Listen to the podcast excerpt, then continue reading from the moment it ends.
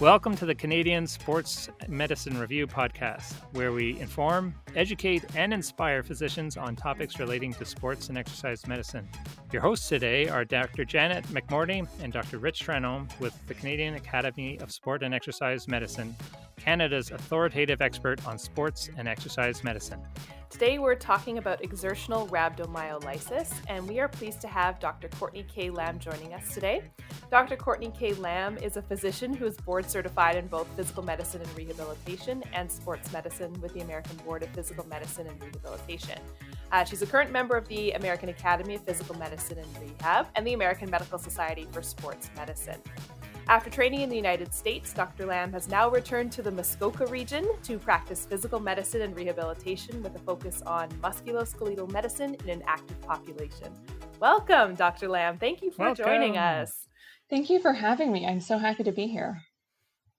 It seems really weird. Like uh, Janet is in Orillia, and I'm in Huntsville, and you're in Orillia. That we're we're, we're in very close proximity, but so far away. Very true. um, so I guess the the for the learners and um, people just getting into sport and exercise medicine, it's really good to go over what exertional rhabdomyolysis is in a nutshell. So, what's what's your elevator pitch um, with respect to this? So, exertional rhabdomyolysis, which I'll call exertional rhabdo because uh, it's a little easier to say, really hinges on strenuous physical activity where you run out of ATP, particularly in striated muscles. And the problem with that is that you start to get some potassium, uh, sodium pump, and calcium pump dysfunction, which leads to the cell actually necrosing and releasing its intracellular contents. And that's a problem because it leads to downstream effects, particularly cardiac implications and also renal cell issues. And so the reason we discuss this is because while it is rare, it can be a life threatening complication of intense physical activity. All right. So I've definitely heard more about exertional rhabdo in the past five or so years in popular media, in social media, and on the news media from people doing kind of more higher impact physical activity um, and getting rhabdo and people talking about it in gym situations. It's now become a bit of a you know buzzword or a slang word. More people have heard about it. Basically, is what I'm trying to get at. Are there any specific sports or physical activities that you've noticed people tend to get the rhabdo more often? Certainly. So we know that there are some sports that are a little bit more high risk just because of the characteristics that are inherent to that activity. And then we also realize that there's things that are inherent a little bit more in the athlete. So it's helpful to think of it in two broad categories. When we think of things specifically in sports, we often think of um, higher intensity endurance things are ultra marathoners or people who are doing distance cycling. And because it hinges on that ATP depletion, it's not hard to imagine how these people are running out of fuel. But we can also see it in really repetitive exercises of one body segment. So, weightlifters, particularly those that are doing eccentric contractions, because that's a lot more metabolically demanding. And so, we can see it in a whole body experience with people doing this prolonged exercise, or we can see it in something that's just in one body segment and really repetitive. Yeah, I think that's the thing that people don't really appreciate um, because it is it's when there's a novel overexertion in the volume, intensity, or duration. So, you know, the duration and volume might be, you know, uh, an ultra marathon or a long distance triathlon, but equally so is the intensity things. And yeah, I've seen it as the medical director at the 70.3 here in Muskoka. I've seen it a number of times. And um, one of the things that I found very interesting was the year that we had the greatest number of um, rhabdo cases was actually the year that you wouldn't have predicted it. The weather was perfect. It wasn't cool. And people had that perceived, oh, I can go a little bit harder. I can push myself a little bit harder. And they got themselves into trouble with that. And so is that do you see that kind of along the spectrum with other sports, um, or do you see it a lot with heat or uh, atypical environmental conditions? So you've hit on so many key points with that. Absolutely. It's a novel overexertion for that athlete, and that's a really relative thing. And so we'll sometimes see this in athletes who are coming back recovering from an injury or an illness or an off season, and they go back to an exercise volume that they previously tolerated, and now they're a little bit deconditioned, so that's relative. Other times we have those extraneous factors, whether it's a race setting and exactly it's, you know, it's a great day, sure, I'll push myself a little bit more. But we also see other extraneous factors, such as even peer pressure. So we'll see people that get into competitions with others.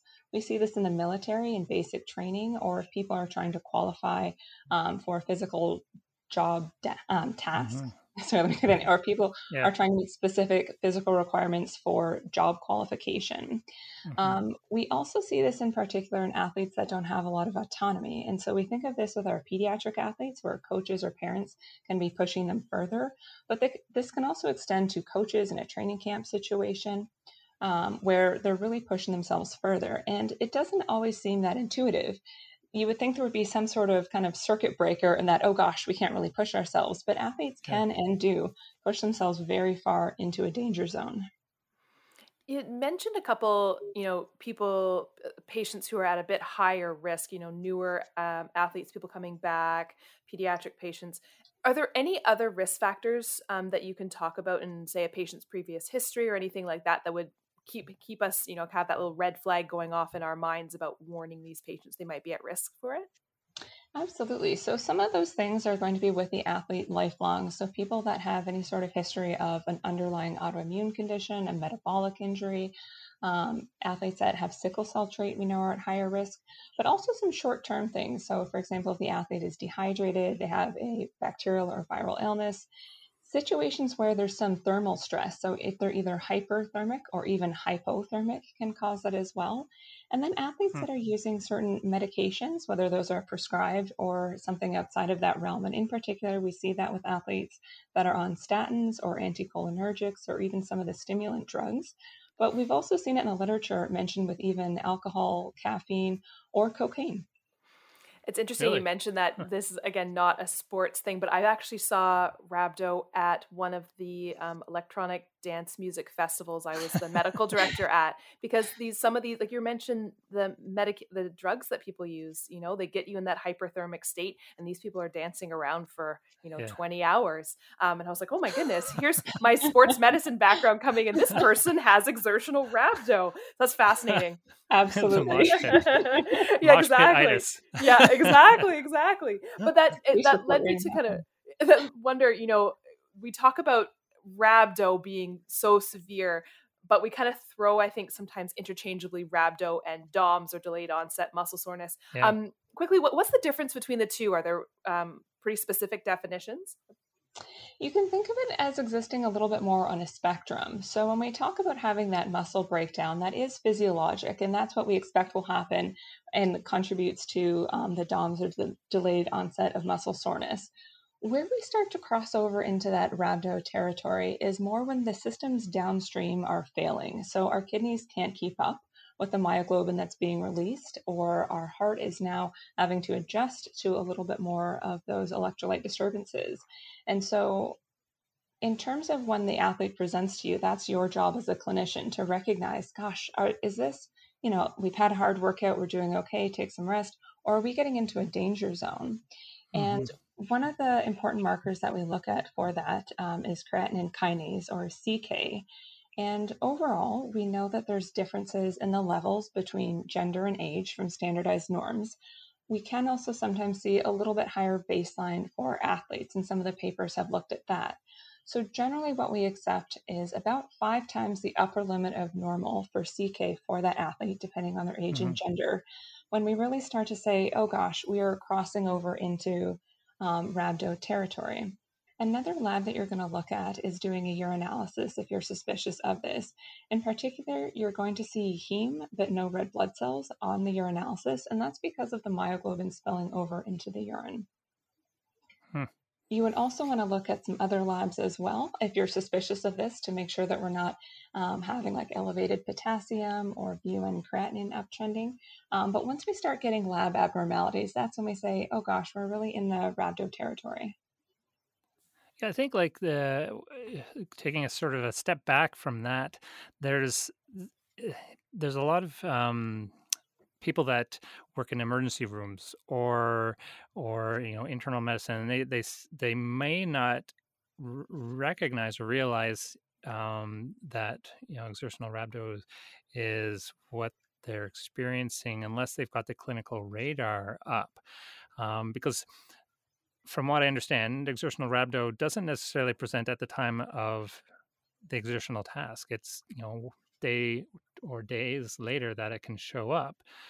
And people can get into really a lot of trouble because they don't recognize the signs. And then uh, the the you know physician on the other end don't recognize the symptoms or or the you know clinical cluster so what would you like what would you be your salient okay you guys have to watch out for this from the non sports medicine person you're absolutely right in saying that this can be a little bit of an elusive thing to diagnose because we know that the CK can actually peak at 12 to up to 96 hours later. And so mm-hmm. having that high clinical suspicion is really important. And so to our colleagues in um, the emergency room or in internal medicine or family medicine, having a really high suspicion for this and recognizing where that branch point is. So if someone comes in and their labs are okay, but they you think, gosh, you know, this seems a little bit out of proportion to what I would expect for delayed onset muscle soreness. Mm-hmm. Recognizing that you need a really good follow up plan because you need to keep repeating those labs. If this is someone where you're not going to have good follow up with them, you're concerned that they're not as um, reliable to follow up, you might want to consider inpatient um, admission to keep trending that, particularly if they have some of the higher risk factors. Mm-hmm. But you're absolutely correct in saying that you really do need a high degree of suspicion and the ability to follow this to make sure that you're out of that window. And speaking of, of, you know signs and symptoms, we kind of joke laughingly. I know I have with some of my patients about, oh yeah, you were peeing tea after that race, or you're peeing Coca Cola after that race.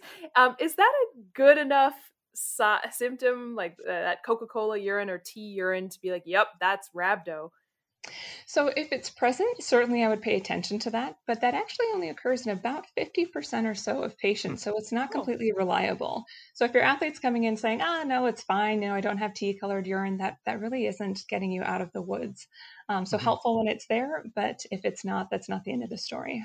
Mm, mm-hmm. and, and even with that, the, you know, p- people can have that without the rhabdo. Like it can have a have a iced tea looking here and a little a little later, not quite the Coca Cola, but you know it can be present after an acute exertional event as well, right? Mm-hmm.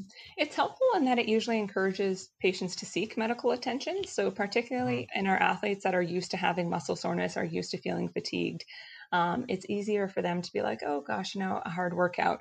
But typically, once they see urine changes, they recognize, oh dear, something's wrong, and they will seek out medical attention. So, from the clinical side, it's helpful in getting people to present. Yeah, for sure. That'd be it's usually pretty alarming, I would say. yeah. you would hope it would be enough of a trigger.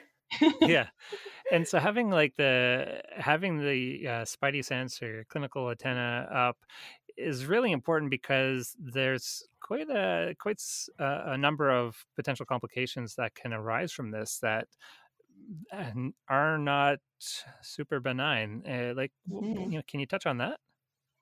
So I kind of say that rhabdo hangs out with some unfriendly friends, and that things that are associated in the cascade downwards is really a who's who of things that go sideways quickly, and they can happen simultaneously. So one of the things that's important to link in your mind, especially for those clinicians that are seeing it, is compartment syndrome. And so rhabdo often goes hand in hand with compartment syndrome secondary to that muscular edema. And it's easy to be a little bit thrown off because you think, okay, you know, they have muscle pain with passive and active um, movement. You think, all right, well, they have rhabdo. And then their CK mm-hmm. is elevated. You think, okay, right, well, they have rhabdo. Um, and so this is another cause for you to really consider trending that CK. And if it continues to go up when it should be going down, you really need mm-hmm. to be have that hair trigger to say, gosh, is this a compartment syndrome? And be repeating your physical exam. So I'm less comfortable once that muscle starts getting tense as opposed to a little bit of a softer edema. Other things that can be happening at the same time are, of course, the cardiac arrhythmias that we'd mentioned. And so having a low threshold to obtain EKG would be recommended. And then, of course, renal failure is one of the really big complications from this. And it's really interesting how, again, rhabdo was all about the layers that we get so many different effects. And so when you have that cell lysis, you release that myoglobin, and myoglobin is filtered out um, and then to a certain extent reabsorbed. But once you start getting acidic urine, particularly pH less than 5.6, the ferrihemate starts to dissociate from that. So when we talk about the sequelae, particular for acute renal failure, there are several insults that we can layer on. So if we think about myoglobin, and we had mentioned earlier having myoglobin in the urine, it's usually filtered out in the glomeruli and then reabsorbed back in the proximal tubules. But once you get that acidic environment, specifically a pH less than 5.6, the ferrihemate starts to dissociate from that myoglobin molecule. And so you get that oxidative stress and a direct renal cell injury.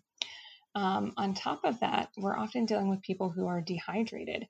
And so, what happens is the dehydration increases that water reabsorption in the tubules, and that further concentrates the myoglobin in the urine, which causes these casts. And so, you get an acute tubular necrosis.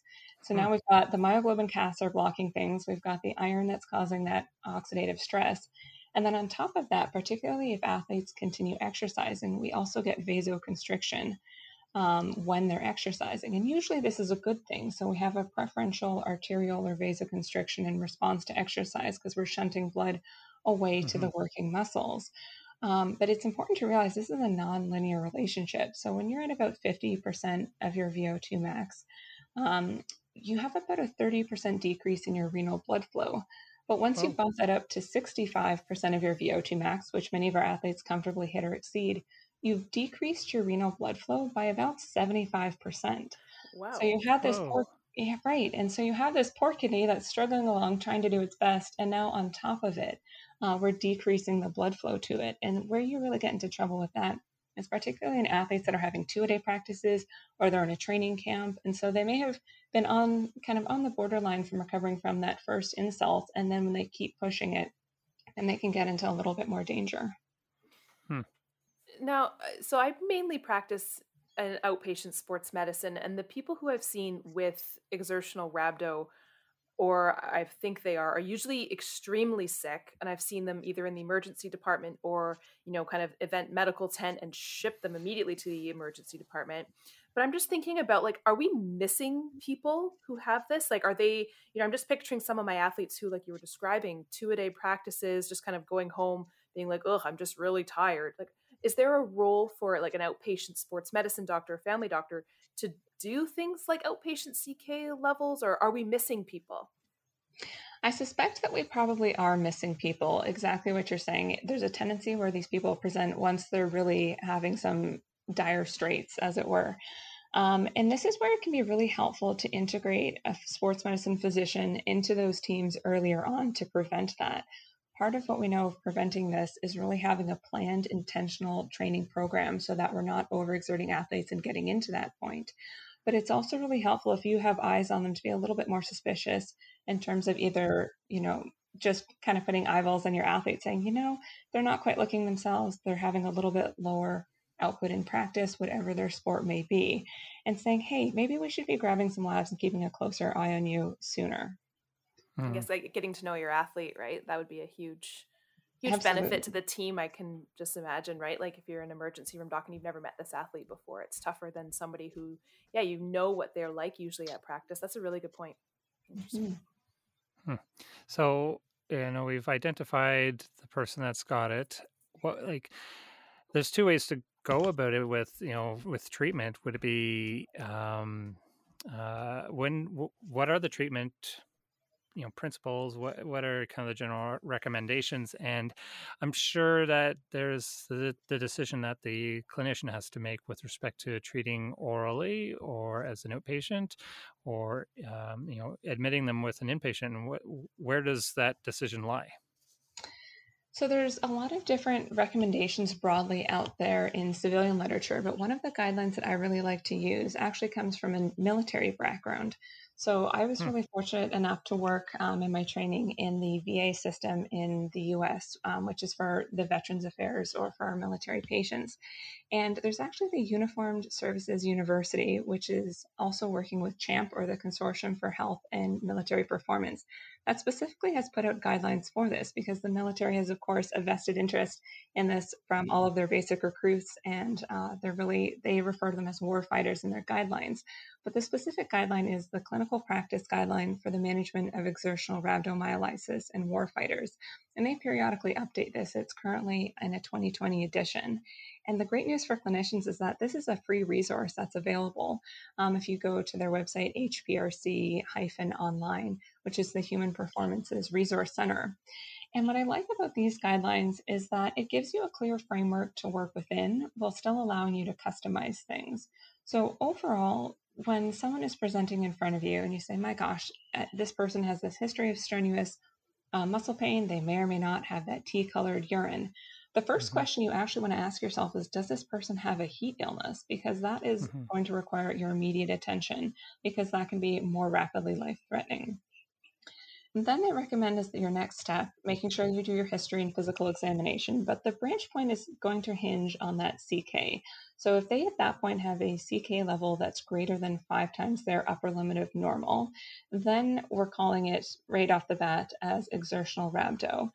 And if it's not, they're saying, hey, we should have a plan to be checking in with this person because they've clearly presented um, with risk factors for this. And so we should be doing some urinalysis, a few more labs, and checking in with them every 24 to 72 hours to make sure that we're not missing the peak of that CK. If right off the bat they are already at that five times the upper limit of normal, you want to evaluate for some of the high risk markers. So, particularly if their CK is above 20,000, you have any concern for compartment syndrome or acute kidney injury, um, if you see any metabolic or electrolyte abnormalities, if you know that they have a sickle cell trait, or if you don't really have good follow up, those would be indications to consider inpatient um, treatment at that point. If they have a high risk marker, there is still some argument to be made that in the right patient, you could consider um, outpatient therapy. Again, close follow up, keeping an eye on them, really reliable. Um, but once you have those high risk markers, you really want to be considering inpatient therapy as a clinician. To go then to your question in terms of treatment, one of the most important things is aggressive IV hydration. And when we say aggressive, we do mean aggressive in that uh, the goal of your hydration is actually to have 200 milliliters or more of urine output output per hour. And so when you do the math on that, that's about 4.8 liters over 24 hours. And it's important to right. It's important. Flush the system. oh my goodness! Exactly, exactly. Being um, like a racehorse takes on a whole new meaning. Absolutely. Absolutely. And so that is your goal. And you're going to continue that until you see the CK start to trend down. So hitting that urine output level is not your goal continuing that until the CK starts to trend down is your goal. And it's like we had talked about before, it's really flushing out the system and helping to get rid of um, the myoglobin cast. And another thing you can can consider is um, actually alkalinizing the urine because that's going to reduce that ferriheme dissociation and reduce that direct uh, renal cell injury as well. The, so once you've got that um, sorted, and recognize too that it can be a little bit perilous to be treating people, particularly if you have more of a weekend warrior athlete with IV fluids that are that high. So, if you're a little bit concerned about fluid overloading them, this can quickly get to an ICU situation where you want to have a little bit better control of your I's and O's and be monitoring their cardiac status as well. Which brings me to my next point that it's really important to be monitoring cardiac status. So, we talked about renal being initially our focus, but recognize that monitoring labs, particularly the hyperkalemia um, which can, of course, predispose you to arrhythmias. And then also get grabbing an EKG to keep monitoring that as well. And you want to be correcting those electrolyte abnormalities.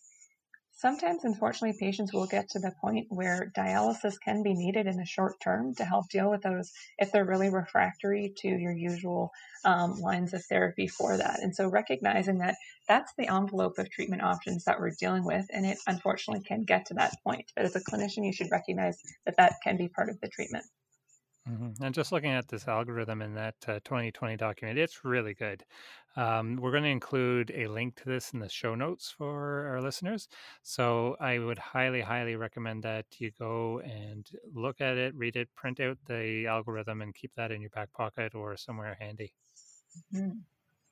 I think it's great. Um, as we've mentioned, it's a great framework that really guides mm-hmm. several different things. So it's guiding the clinician in their algorithm one section on, gosh, this person has just presented. Am I inpatient? Are we outpatient? How am I following this up? And then it also has algorithm two for how am I managing this as an inpatient and what are the branch points and some of the decisions. But it still leaves a lot of room for that clinical judgment and individualizing it. Another point that they also have that's helpful for your handy all in one um, document is also what do we do next? So, mm-hmm. particularly with um, the war fighters that they're mentioning or your high intensity athletes, the next question is of course going to be okay, well, when can I go back to exercise? Is this going to happen mm-hmm. again? And those are some of the questions that it can help guide you through. Hmm. Yeah, I was kind of wondering about, you know, we talk a lot about um, you know, counseling and education towards our patients, especially in an outpatient sports medicine practice. Is there anything uh, that you'd recommend, either that we can, you know, provide education wise to athletes before, say, an event to reduce their risk, or even somebody like ourselves, like Rich and I, who've done race and race directing and whatnot, um, to again to try and reduce the risk for these athletes? Education is really going to be your friend in this one. Um, and that's where having a good relationship with athletes that you're taking care of can be easier. At a race, it is a lot more challenging, especially these mass participation events where you can have athletes from all over. You haven't necessarily had the opportunity to provide education up front. Um, and you can get people from all over the place speaking different languages. And so that can really make it a lot more complex when you're trying to get the word out that way. I would say that in that situation, having really well trained medical staff that are monitoring for this, making sure that you're having adequate hydration. Um, if you have an opportunity to have a climate controlled medical tent, that can be helpful as well when you're taking care of these athletes, particularly as we've mentioned the heat illness um, that can often go along with it as well. Um, but that is one of the, the battles we face on Rhabdo is it is hard to get the word out ahead of time at these events. Mm-hmm.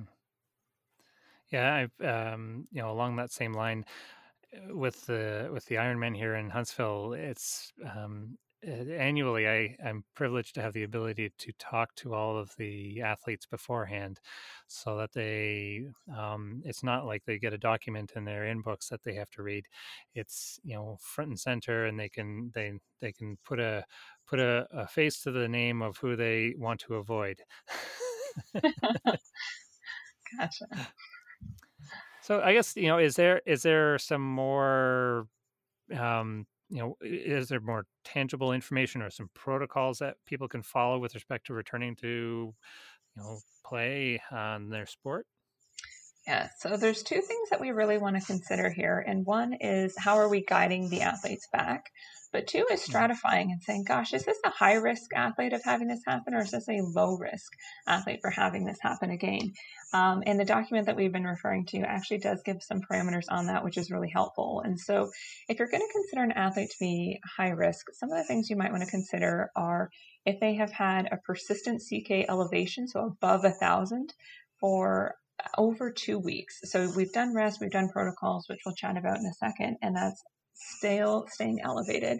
If their CK ever gets above 100,000, so it can get quite high. If they have any personal or family history of this happening previously, so this is maybe not their first time with rhabdo, um, if they have any history of recurrent muscle cramps, um, they have significant heat injury, sickle cell trait we've mentioned, any history of malignant hyperthermia, or any athlete that has either a personal or family history of unexplained complications following anesthesia, for example. Mm-hmm. You also want to be aware that they're a little bit higher risk if this was related to drug or dietary um, supplements or medications, because one, you might mm-hmm. not have the ability to get them off of that medication depending on what it's used for. Or two, if they're a supplement user, it seems more likely that they're probably going to continue using those supplements overall. You also mm-hmm. want to be a little bit more suspicious if the story just doesn't fit with a lot of overload. And so if this is someone that it seems like it was a moderate or low overload that's way out of proportion, that should raise your suspicion as well. The reverse can actually be reassuring. So if you have one team or you have one military unit or one group and several people come in off that same team, surprisingly, that can be more reassuring as a clinician that we have a reason to chalk this up to saying, oh gosh, this was clearly out of the norm for whatever this team or this mm-hmm. unit was accustomed to. But if you have one person, you have to ask yourself, gosh, why this one person? What set them up for that? Hmm. Cool. Yeah, that's fantastic. Yeah. I don't think I have any other questions. That was so helpful. I mean, I just have in my mind now exactly like like oh man, how many people have I either missed from this, yeah. which hopefully is not very many because you would hope they would present to the emerge. But yeah. again, I think you know when when not if we get back to covering events.